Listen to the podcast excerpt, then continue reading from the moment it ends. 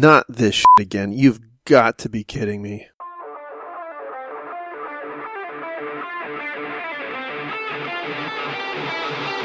Dance, monkey, dance. Shell Shock can kiss my ass. I should just charge you to have to ride in the car and just suck ideas off my brain. So I'm constantly going, no, no, no, stop that, put that down, don't touch that, take that out of your mouth. For real this time. You, you Yes. ready? For real? Yes. All right, here we go. Today is Monday, September 29th, 2014, and this is episode 86 of the Defensive Security Podcast. My name is Jerry Bell, and joining me tonight, as usual, is Mr. Andrew Kalat. Good evening, Jerry. I'm glad we survived DerbyCon. We did. That was uh, that was a blast. It was. It was a good time. I'm sure we'll talk about it in general, but yeah, highly recommended. Go to DerbyCon next year. That's all I can tell you. Buy your tickets early, by the way, and book And your book your room early. It's it's uh, you know it's a nicer experience when you're actually in the in the hotel. I suspect. I don't know.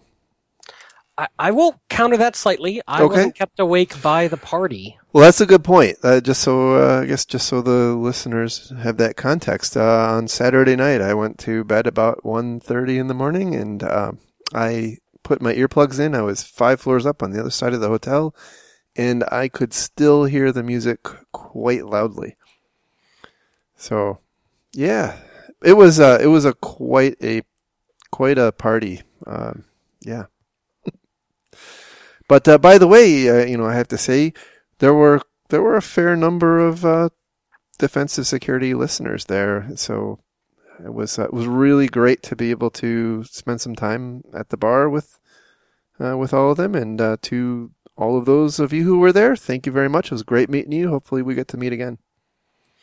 Yeah, absolutely. That was awesome. That made uh, DerbyCon even that much cooler to meet folks who uh, listen to the show and uh, were cool people in general to hang out and talk to, and we had an excuse to meet, which was all, an awesome side effect of the podcast.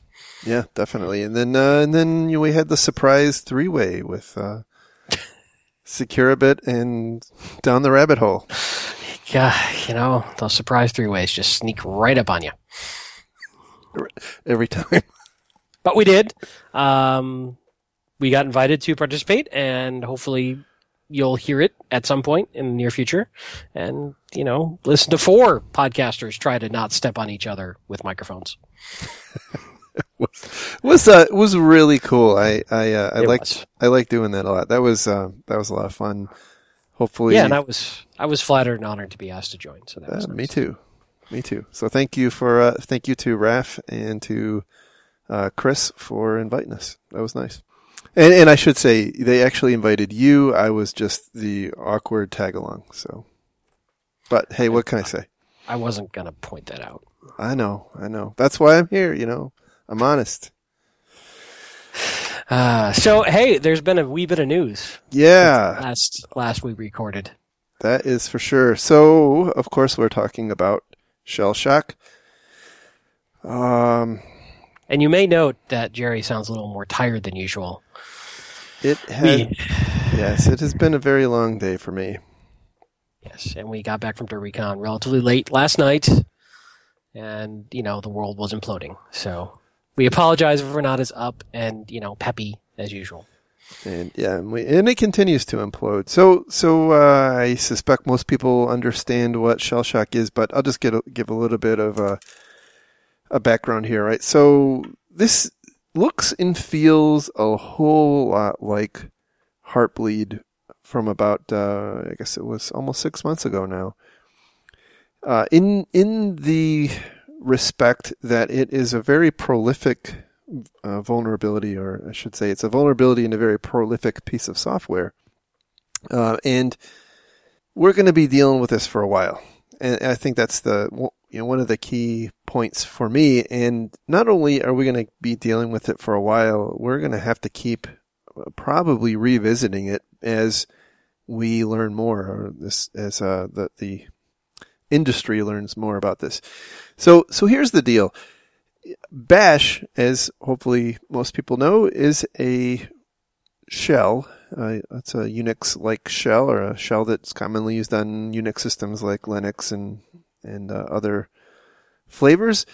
And in the in, in certain contexts, it it's possible to pass it some uh, specially crafted code in the form of environment variables. And those environment variables end up getting executed as actual commands, right? So that's not the actual intention. That's not what's normally supposed to happen, but that's the net of what happens in this uh, in this shell shock attack. The primary way this is manifesting itself is on web servers. And it's not all web servers, it's a relatively narrow, potentially relatively narrow set that use CGI. So as opposed to the, uh, you know, like, uh, let's say PHP, uh, or even ModPerl, right? This is, uh, this is a situation where you, you have a, you know, you have a standalone executable script or binary that the web server is making a call to. And what what happens is that the the client, the web browser, is essentially passing uh, a series of you know, HTTP parameters, and those parameters could be the cookies, they could be post parameters, get parameters, you know, lots of different, uh, lots of different things. Actually, anything, any uh, parameter that can be passed from the browser into the web server uh, can be stuffed with this specially formatted code. And what happens is in the in the processing of that request, it uh, the web server passes those para- HTTP parameters to Bash as uh, you know, environment variables, which then get executed, and they allow a bad, you know, they allow our, uh, our our friendly attacker to run whatever the heck they want on your server uh, with very little footprint. Yes, it's it's uh, kind of difficult to actually tell. Really, all you're going to see in your web server logs is a call to, you know, let's say the CGI bin. Uh, generally, the, per- the the parameters are not passed, so that's uh, into the logs, I should say. So that's a that's a pretty difficult thing. Again, it kind of smacks of uh, Heartbleed, where we didn't see logs there either. The big difference here is that now you, unlike with Heartbleed, which was just a you know read-only kind of exploit, now this gives attackers a footprint on your system. So they can pretty much execute any command that the, in essence, probably the web daemon is running as whatever permission level, probably uh, user space, most likely. I mean, if you're running yep. your web server as root, wow, that's bad. Uh, but I guess that's possible. You could be doing that. Uh, so since the web server is invoking bash, it's running at whatever permission level the web server is running at. Uh, and we're also seeing other ways, other vectors as well. So, but if we stick with the web vector for a moment, anybody who's got CGI bin apparently, uh, is the primary vector we're hitting right now. And we're seeing all sorts of really, really, really clever payloads already starting to emerge.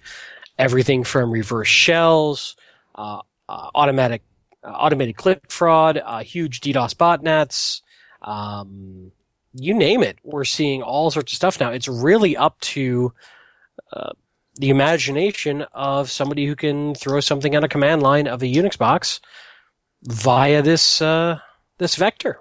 Yeah, absolutely. So go, just kind of carrying on what you were saying about some other attack vectors here. So one of them that has been getting a lot of press recently is DHCP on Linux, and so the, th- this is actually a little scary for those of you who run Linux on the workstation uh, and and ha- you happen to have a vulnerable version of Bash running essentially what happens is DHCP gives you uh, gives DHCP servers, the DHCP client gives DHCP servers the ability to pass uh, different parameters, which again get interpreted as uh, environment variables into you know processed by Bash, again allowing a DHCP server to run arbitrary commands. And the reason this is particularly concerning is that number one, the DHCP client is usually running at a very high permission, uh, sometimes even root, probably often root, and it is uh, it's it's really trivial for an attacker to you know to launch. So let's you know th- think about the case of the coffee shop, right? So I'm a bad person. I can set up my uh, rogue wireless access point that looks an awful lot like Starbucks, and you connect to my Wi-Fi with your Linux workstation. I hand you an IP address with some uh, you know some malformed parameters, and now I have you know essentially root access to your Linux system, which is totally awesome. The other uh, the other one that's been discussed a lot is SSH. This is not quite as um, bad as other ones. So SSH allows you as an administrator to uh, to configure a set of commands that someone who logs in can uh, is restricted to. There's this parameter called force command in the sshd.conf file, and this this bug essentially allows someone who otherwise has the ability to log in, so they have a username and password to to SSH in. This allows them effectively to escape that. They can they can bypass the limitation on what commands they can run. So you know it's certainly not great, but it's not as bad as, as some of the others. So, uh, as you mentioned, there there's a there's a fair number of things that are being done with it now. Um, I, I've got some ideas for other things that I I foresee. I start I tried to come up with ten, but I couldn't get there. But so I'll just give you the seven that I got. So uh, I think one thing I expect to see is mass watering hole attacks. So given that this affects web servers, uh, most likely we will. I think we're going to see web server, you know, web servers being compromised and including malicious iframe redirects to exploit kits.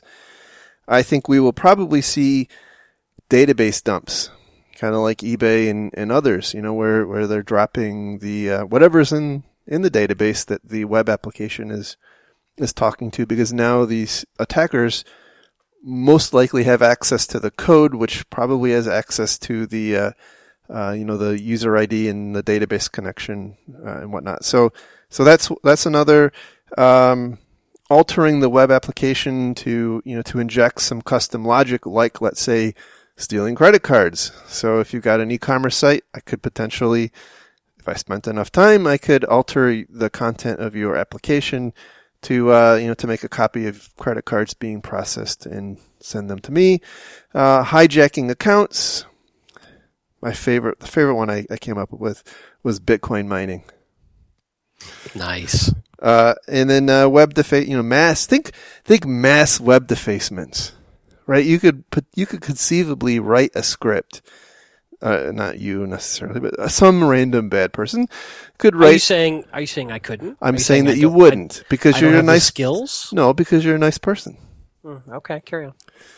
And uh, you know, so so anyway, bad person could conceivably write a script that would go out and and essentially perform mass defacements of websites. So if it if it can find a way in, you know, it uh, it defaces the website. And the other one I, f- I thought of, which which would be really bad, and I hope I'm not giving people ideas, but think about CryptoLocker website. CryptoLocker the content on Wow. a on a website. Yeah, that's kind of evil. Well, so you'd have to drop a dropper on it, which is trivial. You then have to escalate privilege, most likely. Well, It- maybe if it's you It know depends on what you. It depends on what I guess the CGI bin or the web server is running at what permission level and what files it could get to. Um, Yep. As a result, that's right. um, yeah, that's that. I mean, they're all. St- I, I personally think we'll just see a lot more botnets and DDoS and spammers. I And I think Bitcoin mining. you just want to do some Bitcoin references. Well, you know, apparently that's What- the thing to talk about. So the bottom line is this is uh, nasty, and nobody saw it coming. Yeah, and you know, I, I, so I've been thinking about what this means, and one of the you know one of the things that that struck me is th- this particular uh, exploit takes us back to the need to get you know to, to really work on local system security, and I really think that's I don't want to say it's a lost art, but I think it's certainly a, dying art, right?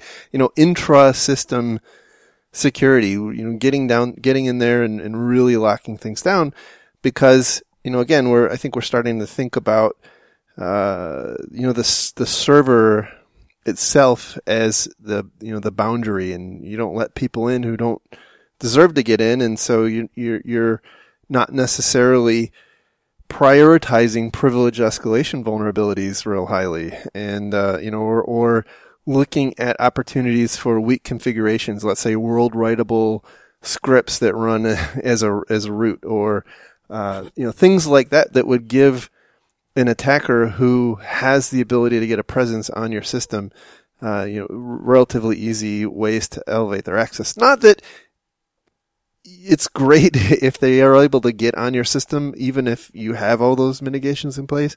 But you know, at least you, I think there's a, I think this kind of highlights the need for that that kind of discipline. Um, yeah, I would agree. So let's talk about mitigating this and then what can we do to not get blindsided by these sorts of favorite word coming black swan events in the future, do you think? oh, black swan, black swan. so, from a response standpoint, there's a whole bunch of stuff going on. The problem is Bash is everywhere. And we're still discovering ways to exploit this. So researchers are going crazy looking at this.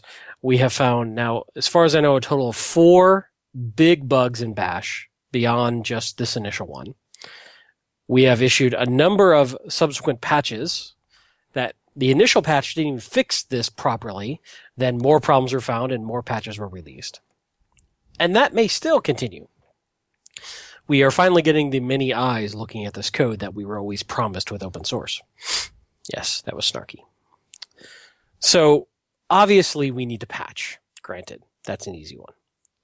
However, one thing that happened with this and Heartbleed is what if you can't patch yet? What if your vendor hasn't supplied you with a patch yet or whatever reason? And in our long, boring drive back from DerbyCon in our half vegetative state, we came up with some ideas and did some research and you summarized some of these in a blog post today. Uh, do you want to kind of run down some of those? Yeah. So, so I was thinking uh, at a very high level, when when things like this come up, you've only got a couple of basic things you can do, right? You can accept the risk you know, of continuing to operate as is until you get a patch. Because ultimately that's one of the big problems, right? With, with this is we don't have a patch, or at least we're pretty confident that we don't have a patch that completely covers it. So we can accept the risk that we're just gonna, you know, we're gonna live with it and deal with whatever happens. We can go the opposite way and just disconnect it. Right? And then uh, the third one is something else, something in the middle. And, the, uh, you know, there's kind of an infinite uh, variety or, or, or continuum of things that you can do uh, in that spectrum. And I think that's probably where most people are really going to be focusing. And, and it occurred to me that whatever you're going to do in that third case requires some intelligence to really understand what you've got going on in your environment and to be able to figure out what the most logical thing to do is. And so some of the ideas we were kicking around and like, you know, you, you brought up the mod security rules. You know, let, us look at what Apache can do. Can it, is there something that you can do with Apache? And and uh, yeah, at at a very fundamental level, we were kicking around. Okay, if the problem is Bash and we can't fix Bash, what's passing the commands to Bash, and can we look at that? Right. Right. And and we found, uh, in, in or you found that yeah, actually Apache issued a bunch of stuff. So, you know, kind of the thought process behind that is just to give the ten thousand foot overview is if we can't fix bash yet, what is wrapping around this that we can fix in this case? So going back to DHCP, maybe if bash is still broken, maybe, and I don't know if there is, maybe there's a patch for the DHCP client on Linux that prevents these parameters from flowing through. So we have to get a little creative, right? And think about how can we mitigate from other angles. Yep, or or switch to a different shell if that's possible. You know, that's and I think I think these are going to be possible to different degrees based on again the the specific implementations that you that you have because not everybody's going to have the ability to do all these things. Right. But uh, you know, again, it takes it's going to take someone with some intelligence that evaluate, you know, what is your risk, what kinds of control opportunities do you have to implement? Another one we came up with was IPS and WAF. You know, that those, we, we know that we have most IPS vendors are running around with their flags up saying, oh my gosh, we protected this for the last 15 years or whatever. Uh, and then, you know, I, I, I suppose WAF is a similar kind of thing. I don't think they're making those kinds of incredible claims, but, uh, you know, it's it, again, it's an opportunity to, uh, you know, t- to leverage some of your other infrastructure to help, uh, to help protect. I, again, I am not a big fan of you know, re- relying on those things as as primary methods of control. But if you got nothing else, if you got no other choice, well, you're in a reaction mode at this point, right? You're just trying to mitigate and and and stem the damage, uh, and and so this doesn't help you necessarily with the next time, right? We are talking about fighting the last battle at this point. We, yep. we acknowledge that. But the concept is look at the, don't get blinded by you just have to wait for a patch. Look at the other tools in your environment that are also examining the same or handling the same traffic and see if you can limit this. Now, the challenge is with this particular one is the environment var- variables and parameters that you can throw into this can be incredibly variable. So no pun intended. So it's not like it's a single easy signature to write. You're almost doing a bounds checking signature. Uh, if you're looking at a WAF or you're looking at an IPS rule or, or you know something like that. So that's a tough one, right? You got to be careful there, and you got to make sure that you're not dropping any legitimate traffic, or hey, you might decide it's okay to drop that legitimate traffic in your environment to stop this attack. Uh, you know, going back to Apache, just to be thorough, there was a bunch of stuff Apache put out. You should go do some research on Apache if you got that. They had IP table rules, they had mod security rules, they had all sorts of stuff to mitigate this from Apache. So good on them. You know, the other thing that occurs to me is you really need somebody who a isn't dogged down responding to tickets on this, but who can architecturally look at the big picture, understand all this traffic flow, understand this data flow, have enough working knowledge of all these different pieces and how they work together to understand effective mitigations. And I think that that is actually a relatively tough thing to find for a lot of organizations. Uh, with all that background and knowledge and skill set, right? This isn't somebody this is now where we start to get the difference between people who understand security and understand networking and understand data flow and separate them from the folks who understand technically how to run security products. I think yeah. that's a, I think that's uh, very well said. And you know, I, I think the other the other item I wanted to point out, and this was also part of the uh, the thing I wrote up wrote up was there's a big difference between patch management and vulnerability management, and I think a lot of people a lot of organizations do patch management and essentially uh, kind of wring their hands when there isn't a patch available.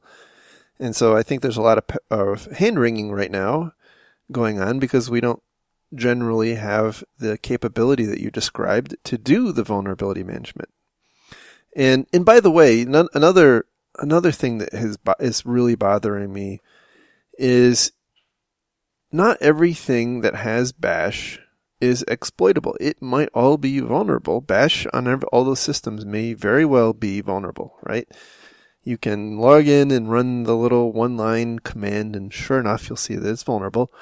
But not every system is exploitable because it doesn't run DHCP, it doesn't run a web server in CGI bin mode you know, th- those are kind of nuanced things, but they're important. If you have a large estate of systems that have to be addressed, this can be an important point to help you prioritize what needs to be done. And I think prioritization is also generally a very important thing. You know, this very much like Heartbleed is primarily, except for again the the DHCP consideration, is very much an internet.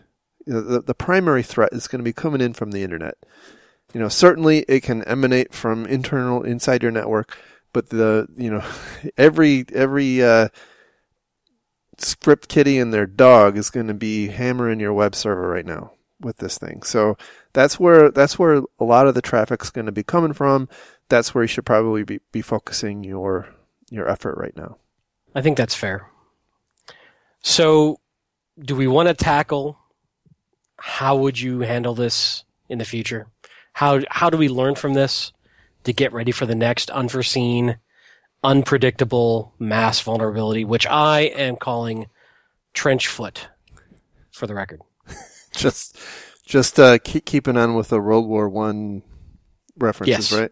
Yes. Awesome, awesome. Well, you just got to get out there. You gotta you gotta keep hitting refresh on Twitter.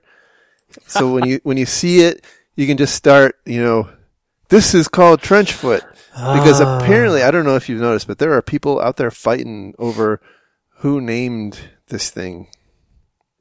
So, but anyhow, Well, that's a you- that's totally you heard it here first. For whatever the future CVE is it's trench foot. Great. for this completely un unknown and unforecasted mass vulnerability that will happen at some point between now and I'm going to say two years from now.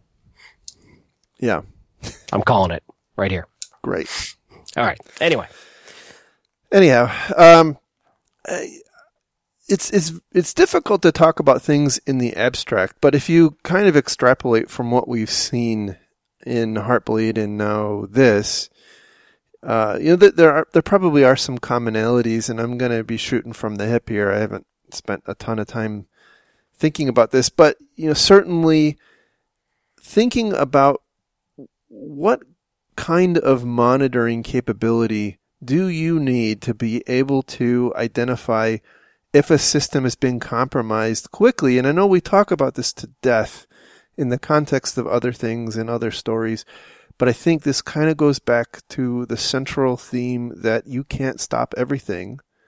And so you really, failing everything else, you need to know when your system has been compromised and you need to be able to detect that, that that's happened really quickly. So that, I think, uh, you know, I think this, this just goes, you know, it's another, it's another, uh, log on the fire for that.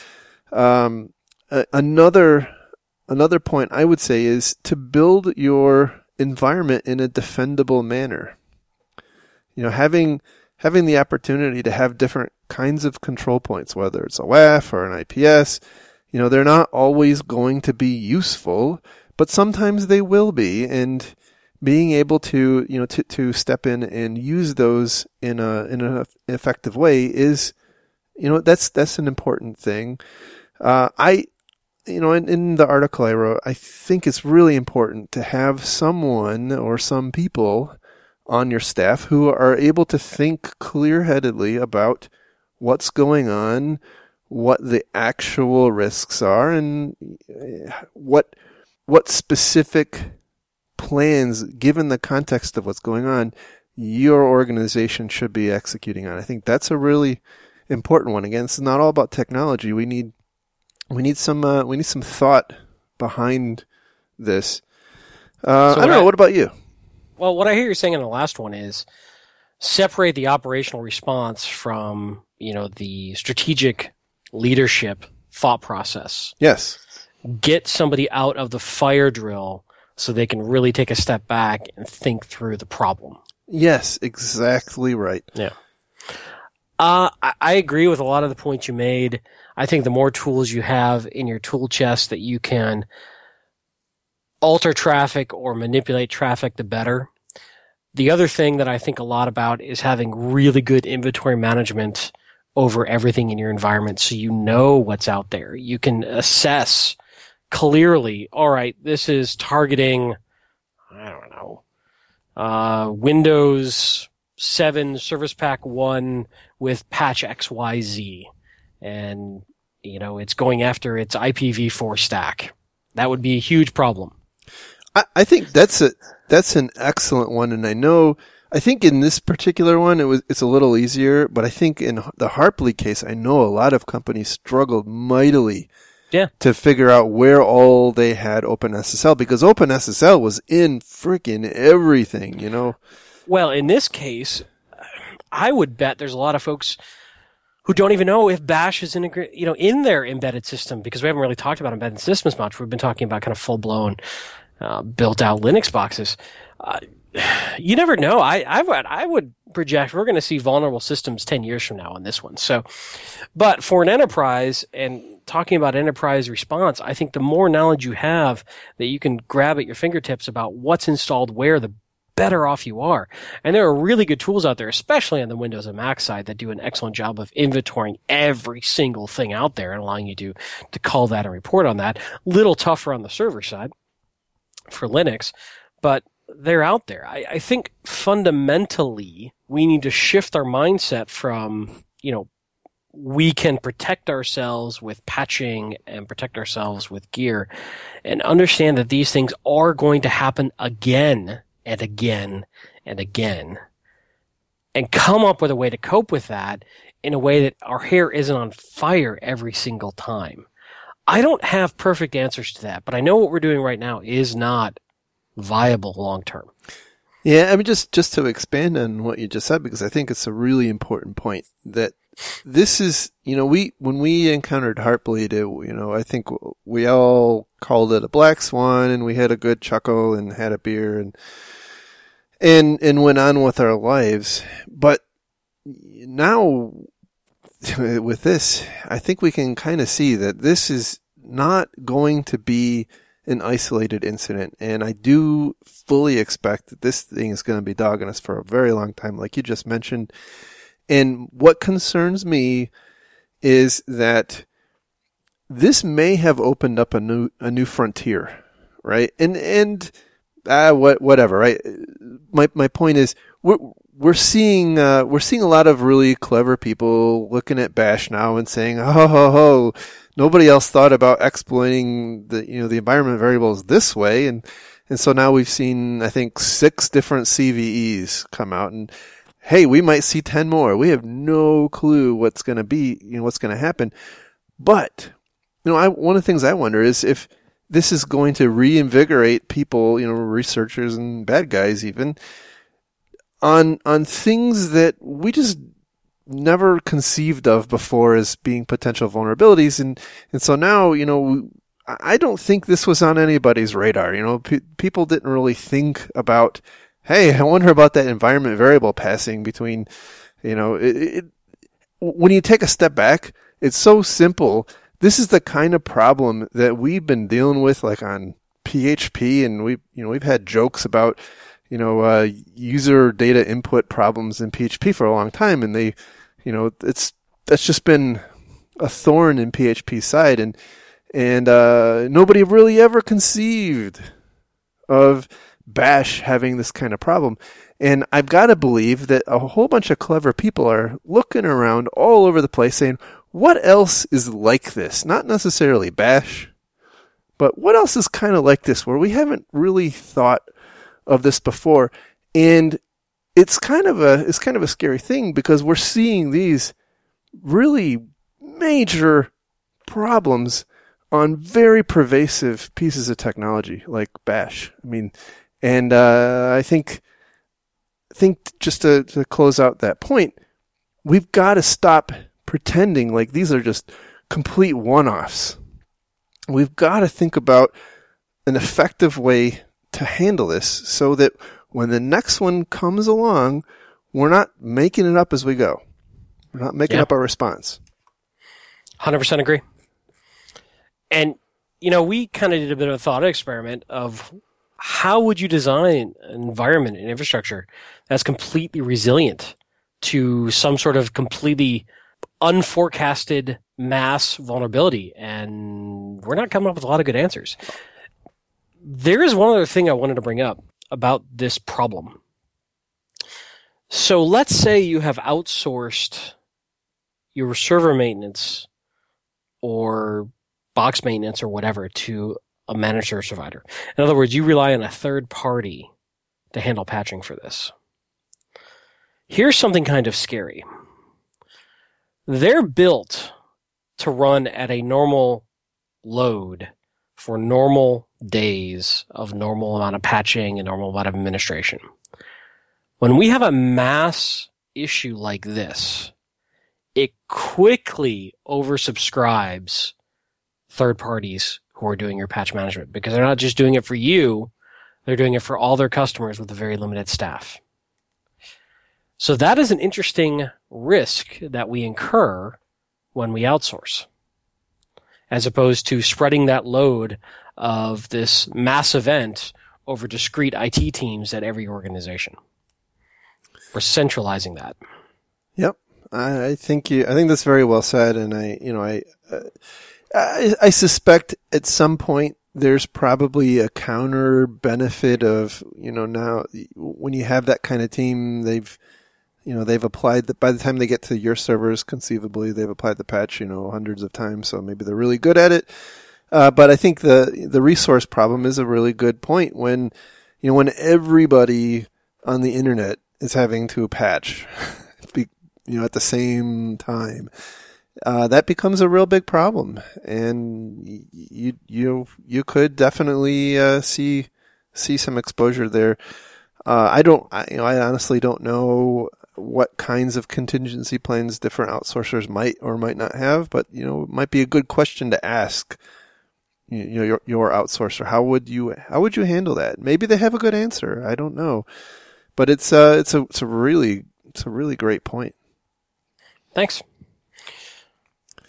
And uh, so I think um, I think that concludes what I wanted to to cover.